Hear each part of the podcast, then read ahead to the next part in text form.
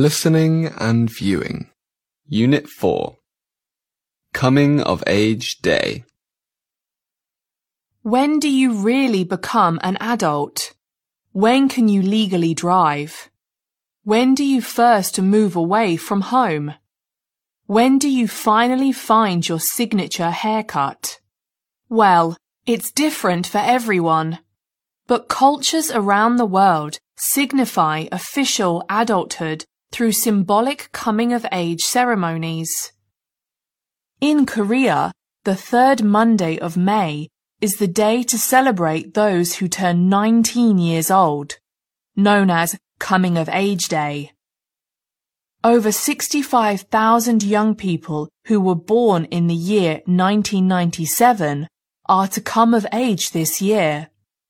It is a meaningful day that celebrates the privileges that come with adulthood, such as being able to vote and drive.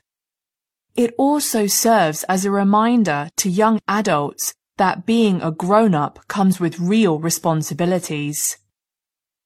On Monday at the Namsan Hanok village in Seoul, around 100 local residents who are turning 19 this year were invited to a traditional coming of age day ceremony.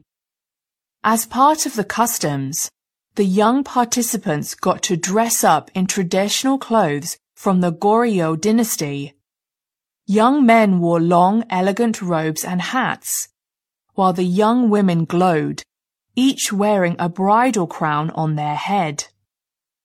And a speech of encouragement was given while they enjoyed tea and refreshments.